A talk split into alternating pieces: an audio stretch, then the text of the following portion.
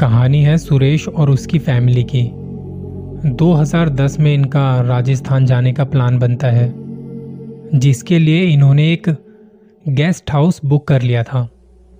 ये guest house काफ़ी पुराना है, अंग्रेज़ों के ज़माने का। हम तकरीबन रात को पहुँचे थे। सुरेश ने बताया कि कैसे वो अपनी माँ, बीवी और बच्चे के साथ वहाँ गया था। सुरेश की माँ के पास एक शक्ति थी। वो चीज़ों को पहले से भांप लेती थी। अगर कोई पैरानॉर्मल शक्ति है या कोई ऐसी वैसी ताकत है तो माँ को पहले से ही आभास हो जाया करता था। तो जब वहाँ पहुँचे तो रात हो चुकी थी और सुरेश की माँ हिचकिचा रही थी इस गेस्ट हाउस में रुकने से पहले। उन्होंने सुरेश को कहा कि कहीं और नहीं रुक सकते? मुझे यहाँ कुछ ठीक नहीं लग रहा। सुरेश ने कहा कि माँ यहीं रुकते हैं ना। मुझे सरकारी दाम में काफ़ी अच्छा गेस्ट हाउस मिला है। यहाँ से मेरा दफ्तर भी पास में ही है। आसपास कोई और जगह है भी नहीं। सब दूर दूर है। माँ ने अपने मन को मारते हुए कहा कि ठीक है, और उन्हें यहीं रुकना पड़ा। अब ये गेस्ट हाउस ऐसा था, वहाँ रुकने के लिए तीन कमरे थे। कोने वाले जो कमरे थे, उनमें बेड लगे हुए थे। और बीच में एक डाइनिंग रूम, जिसके पीछे किचन था। सुरेश ने बताया कि मेरी बीवी ने कोने वाले कमरे में सोने से मना कर दिया था। मैंने पूछा, क्यों? तो उसने कहा कि बस ऐसे ही, मुझे कुछ ठीक नहीं लग रहा। खैर, सफ़र में थोड़ा थक चुके थे तो रात को जल्दी खाना खाया और सोने चले गए। सुरेश और उसकी बीवी बच्चे को सुलाने के बाद कुछ देर तक बातें करते रहे और बात करते करते वो भी सो गए। वहाँ मच्छर बहुत थे तो सुरेश ने माँ को कहा कि, अपने पास कोई मच्छरदानी रख लें। आपकी बहू और मैंने भी मच्छरदानी साथ में ले ली है मच्छर बहुत है यहाँ पे। रात के दो बजे होंगे, जब मैंने एक चीख की आवाज़ सुनी। मैं बहुत गहरी नींद में था और कुछ देर तक मेरी आँखें नहीं खुली। डाइनिंग रूम में कुछ आवाज़ें आ रही थी, लेकिन मेरी माँ चाहकर भी कुछ कह नहीं पा रही थी। इस वक्त तक मेरी बीवी भी जाग चुकी थी। मैं बिस्तर से उठ के भागा और दो चार कदम में डाइनिंग रूम पहुँचा। लाइट जल रही थी। मुझे अच्छी तरह से याद है, मैंने रात को माँ के सोने के बाद सारी लाइटें बंद कर दी थी। वो अपने बिस्तर पर बैठी हुई थी। और मच्छरदानी उनसे लिपटी हुई थी। मेरी बीवी ने बच्चे को मच्छरदानी में लपेटकर वहीं छोड़ दिया और भागती हुई मेरे पीछे आ गई। माँ काँप रही थी। कुछ वक्त लगा उन्हें संभलने में और फिर हमने उनसे पूछा कि आखिर किस चीज़ से वो इतनी डरी हुई हैं।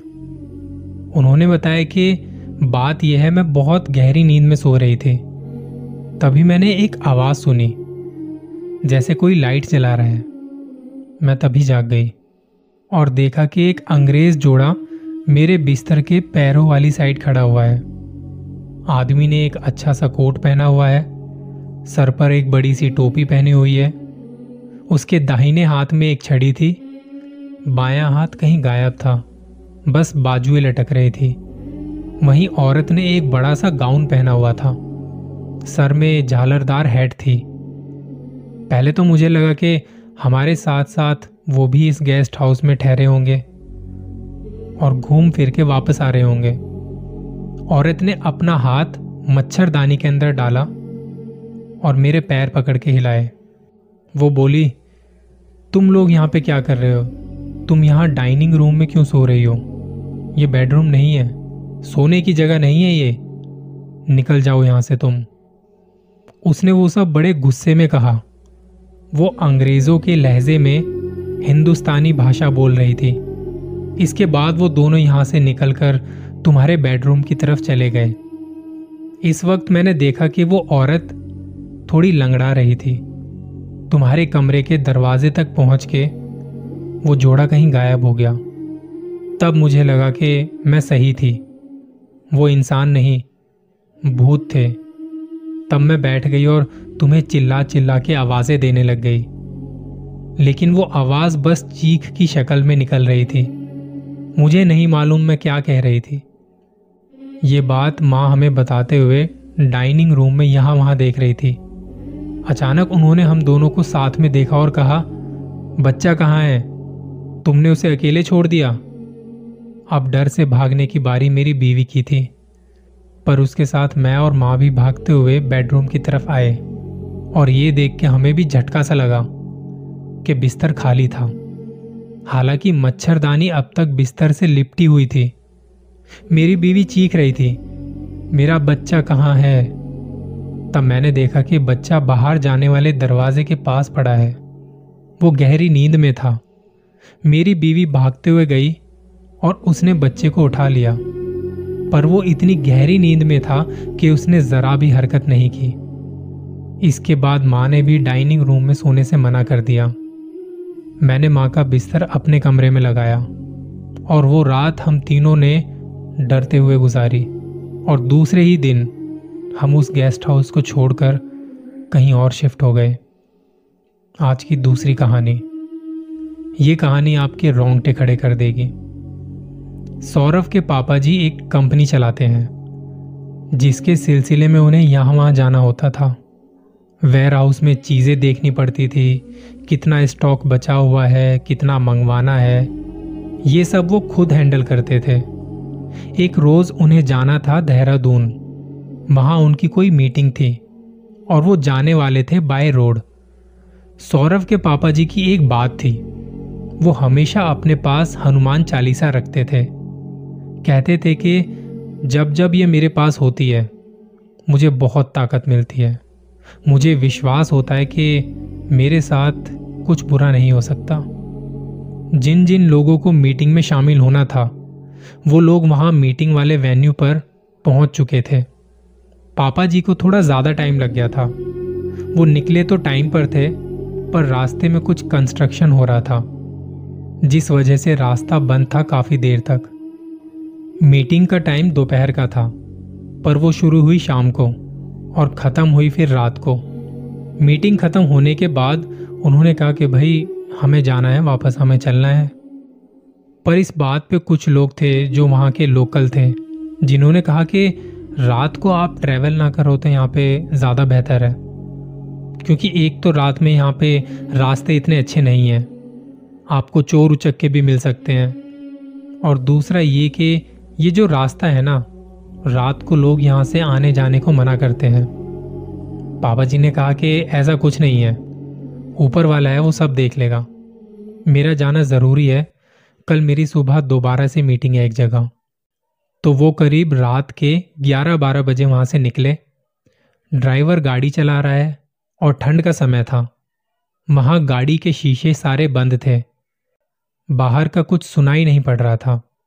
हल्की हल्की धुंध थी। जंगलों के बीच से होते हुए जा रहे थे। अकेली गाड़ी है। आगे पीछे दूर दूर तक कोई नहीं। चाँद की रोशनी पड़ रही थी। तो पापा जी ने बैठे बैठे यूँ ही ड्राइवर को कहा कि, हनुमान चालीसा चला दीजिए एक बार।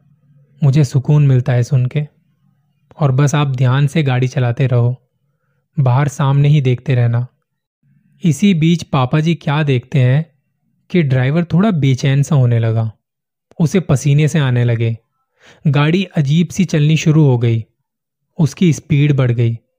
तो पापा जी ने ड्राइवर को कहा कि, भाई, क्या है? देख के चलाओ यार, कहीं खाई वाई में मत गिरा देना। ड्राइवर ने कहा कि, आप फ़िक्र ना करें, सब सही है। ड्राइवर ने हनुमान चालीसा की आवाज़ और तेज कर दी और थोड़ा अपनी साइड का शीशा नीचे कर दिया ताकि आवाज़ बाहर जा सके। पापा जी ने देखा कि ड्राइवर कुछ ज़्यादा ही अजीब सा बिहेव करने लगा था। पापा जी ने अपने दाएँ बाएँ देखा। एक साइड पहाड़ी थी और एक साइड खाई और चारों तरफ़ जंगल ही जंगल। पापा जी क्या देखते हैं?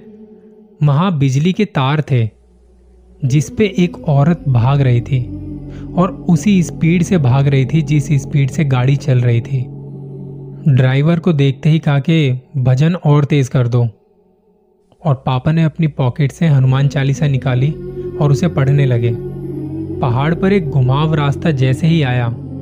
गाड़ी और वो बिजली के तार थोड़े पास आ गए।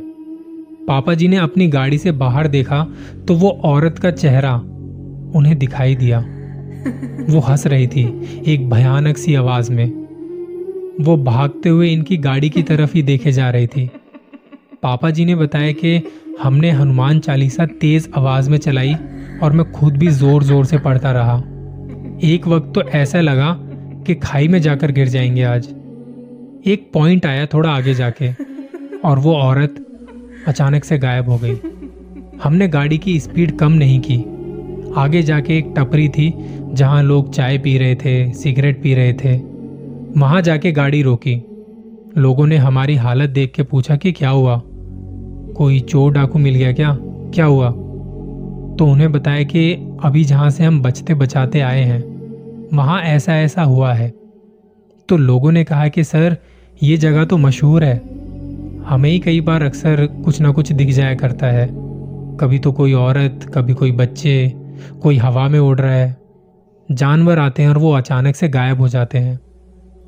ड्राइवर ने भी पापा जी को कहा कि, जब हम वहाँ मीटिंग के लिए पहुँचे थे तब वहाँ के कुछ लोकल लोग थे, जिन्होंने कहा था कि रात को सफ़र से बचिएगा। देखिए, बहुत सिंपल सी बात है। अगर आप कहीं जा रहे हैं, जहाँ के बारे में आपको इतना नहीं पता, और वहाँ के लोकल लोग आपको कुछ करने को मना कर रहे हैं, कहीं जाने से आपको रोक रहे हैं, आपको उसके बारे में बता रहे हैं तो उनकी सुनिए, क्योंकि उन्हें क्या पड़ी है आपकी? वो बस आपका भला चाहते हैं। तो इस बात का ध्यान रखिए। ज़्यादा हीरो बनने की कोशिश मत करना, वरना क्या है ना, कुछ बनने के लायक ही नहीं रहोगे। अपना ख्याल रखिए, जल्दी मिलूँगा एक और कहानी के साथ।